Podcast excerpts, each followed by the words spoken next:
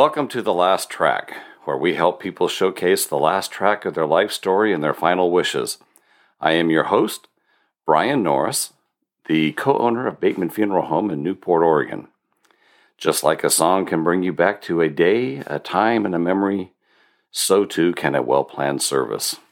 Today's quote is by that famous author, Anonymous. The tide recedes but leaves behind bright seashells on the sand. The sun goes down, but gentle warmth still lingers on the land.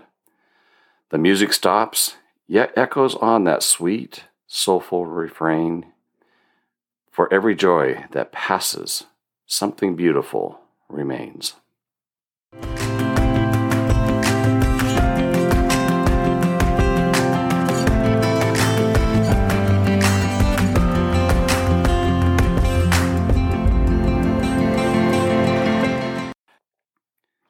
When deciding on how best to celebrate the life of someone who has passed away, there's a lot of things to consider.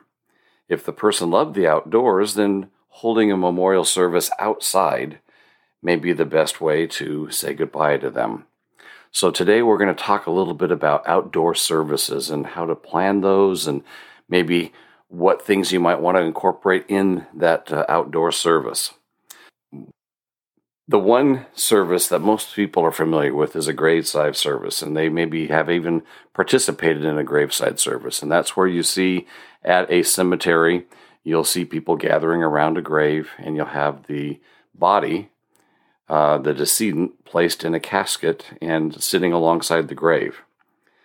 And a person would lead the family uh, and the service to gather and share thoughts and memories and this is a great time to place flowers and to share poems and memories. Um, at that graveside service as well, uh, if you wanted to play some music, you'd want to make sure to remember to bring uh, some sort of device to be able to play that music. Uh, keeping in mind, a lot of times it gets really windy, um, or you might end up with rain. So, what do you do if there's going to be some rain? Well, You'll want to talk with the people at the cemetery to make sure that they put up a tent and that and see if they provide a, a device to be able to amplify your voice.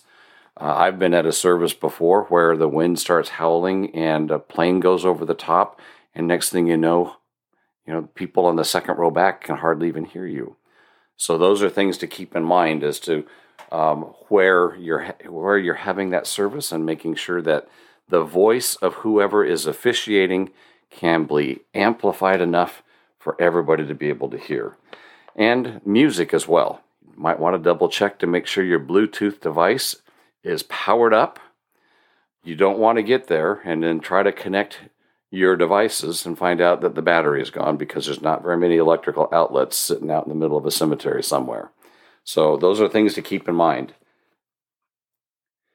Here in Newport, Oregon, there's a lot of people that want to know if they can have a memorial service at the beach. Well, the answer is absolutely yes.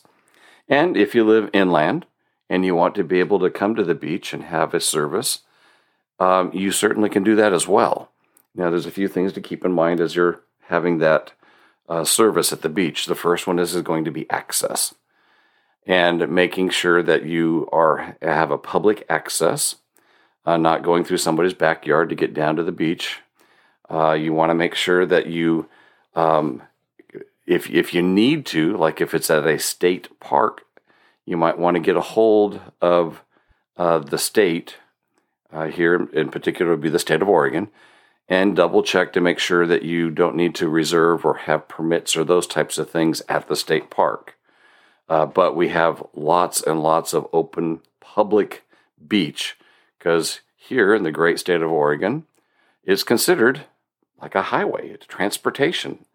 And so it has been, it is open to the entire public. The entire beaches are. We do not have private beaches here in Oregon. A couple things that you can do at a beach memorial that uh, maybe you wouldn't think about doing in any other type of a service. Well, flying a kite. I mean, that's pretty cool. You can fly kites and you can uh, scatter memorial petals. Um, you can have uh, a themed service where uh, especially if the person loved to fly kites or loved the beach, to do what that person did uh, or loved to do.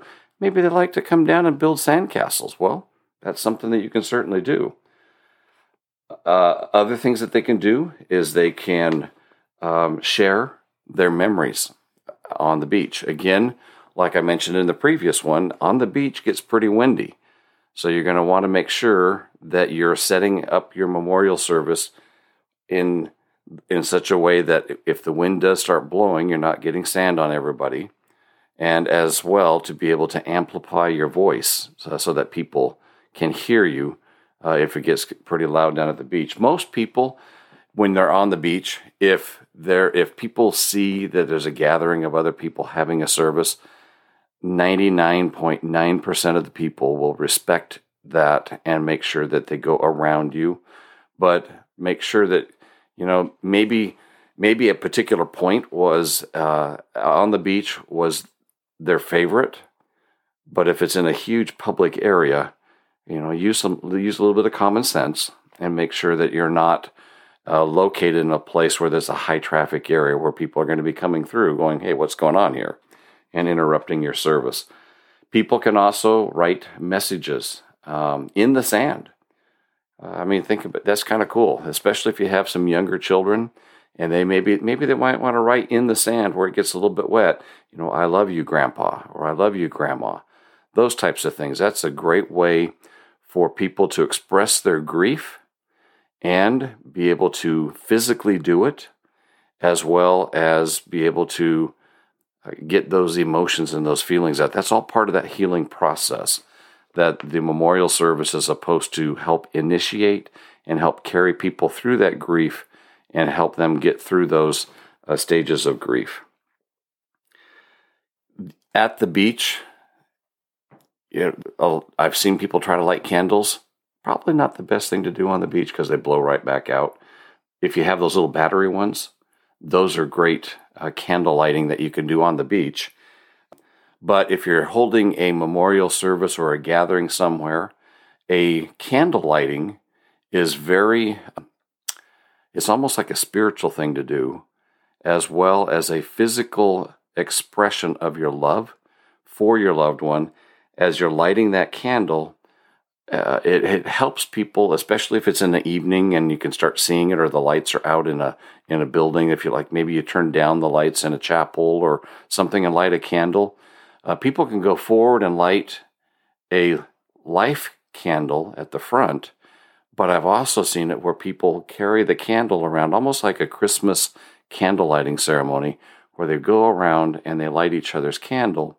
And that helps to be able to uh, symbolize and express love being move, moving through the gathering and lighting each other's candle. It's also an expression of support because as I'm lighting your candle, you're receiving energy and light from me. And then as you turn and light the candle of the next person, you're sharing that love, you're showing that support, and that's a great unity. And, and at the end, when everybody's candle's lit, as you're standing around looking at each other, you go, wow, you know, this person touched the life of all of these people. And look at that light, you know, that has been spread from one to another.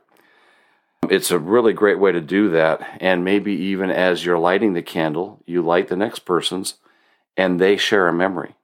And then that person lights the next person's candle and then they share a memory. And that is a it's a great way to do it.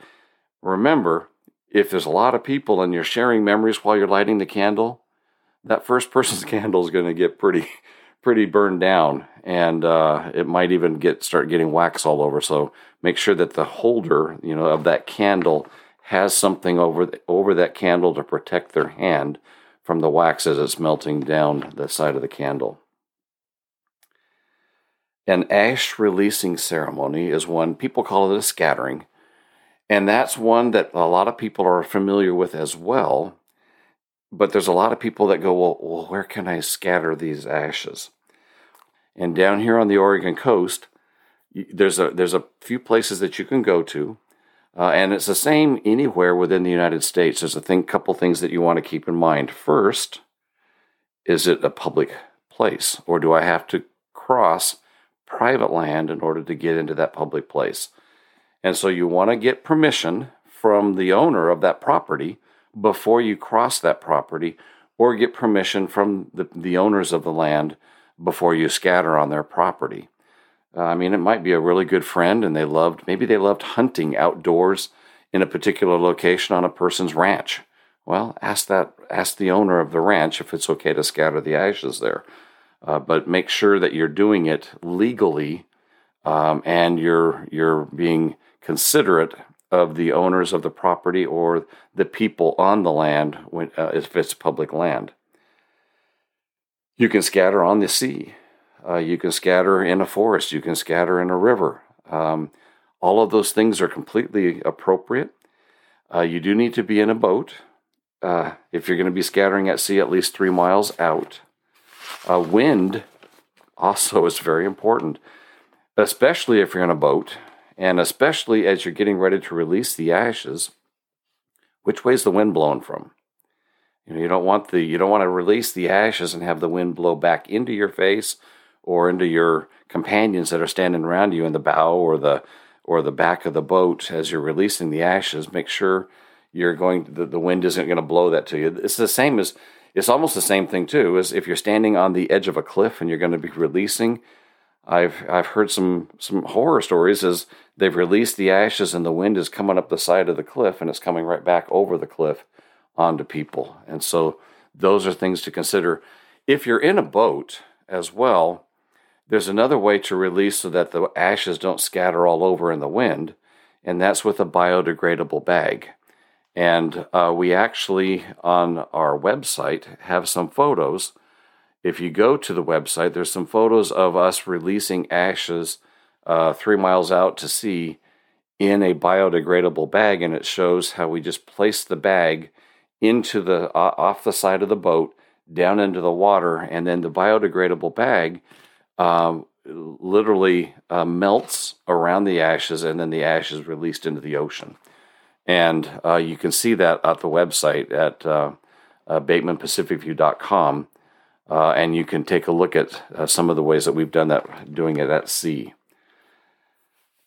rain is also an important factor if you're going to be oh, i mean rain really is an important factor for any outdoor activity uh, but keep in mind if you are going to go out to sea you need to check with the company you, you might set a date but definitely check with that company because if there's if it's choppy seas they're not going to be going out. And so make sure everybody's aware that it can it can get canceled. And usually they cancel it two or three days out if they know there's going to be some pretty uh, stormy seas.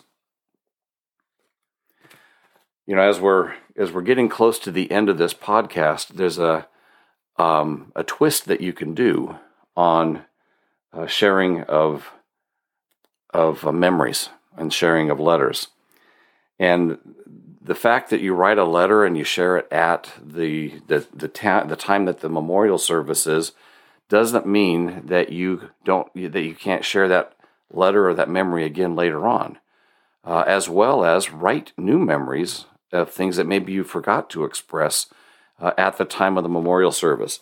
And you can ha- you can actually have a letter reading or a memory sharing um, event. You can gather a year, two years, three years on the anniversary uh, of the person's uh, passing, or on the anniversary of the of, of the memorial service most people do it on the on the on the, the, the anniversary of the date that they pass, and they might get together. They can do that together as a group. They might go to the graveside or to the scattering point.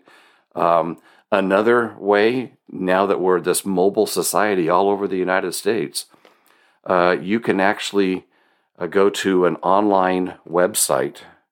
Um, 90% of those funeral homes out there have an online obituary, and on there you can click on and you can you can do um, memories or you can share thoughts um, with that uh, with that person on that website.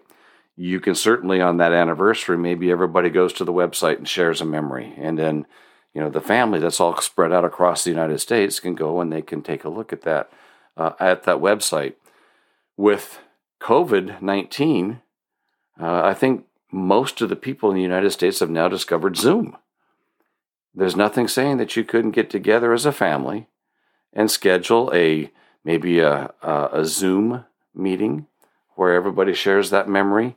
You can do a um, uh, any other form. There's lots of different platforms out there that you can get together as families now and friends and be able to share together online virtually. So, whether you're doing a candle lighting, you're reading a poem, or flying a kite, whether you're going out and shooting archery or dancing or doing something in the in the great outdoors to to remember your loved one, uh, we we hope that these these ideas uh, can help you celebrate the life of your treasure uh, loved one.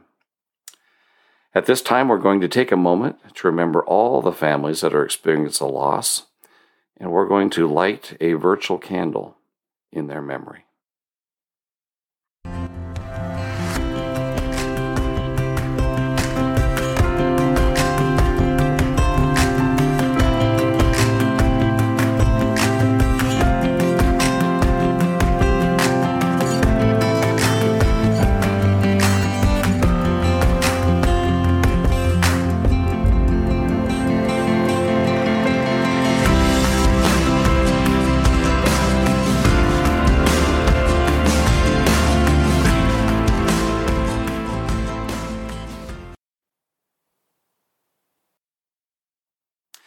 This has been The Last Track. I'm your host, Brian Norris. If you want to find out more about us, you can come to our website at batemanpacificview.com. You can visit us on Facebook. And if you have any questions when you're on Facebook, you can leave a message for us. If you would like to find out more about our episodes, that type of thing, leave us a comment, leave us a note. We'll, we'll reply to you. Or, you know, if you if you just want to talk to one of us and get more information, you can call us at 541 265 2751. We'd love to hear from you. 541 265 2751. Make sure you listen to our other podcasts in this trilogy. Uh, this is Distance Funerals and uh, Funerals for a COVID 19 Death. Um, thank you very much for listening and have a great day.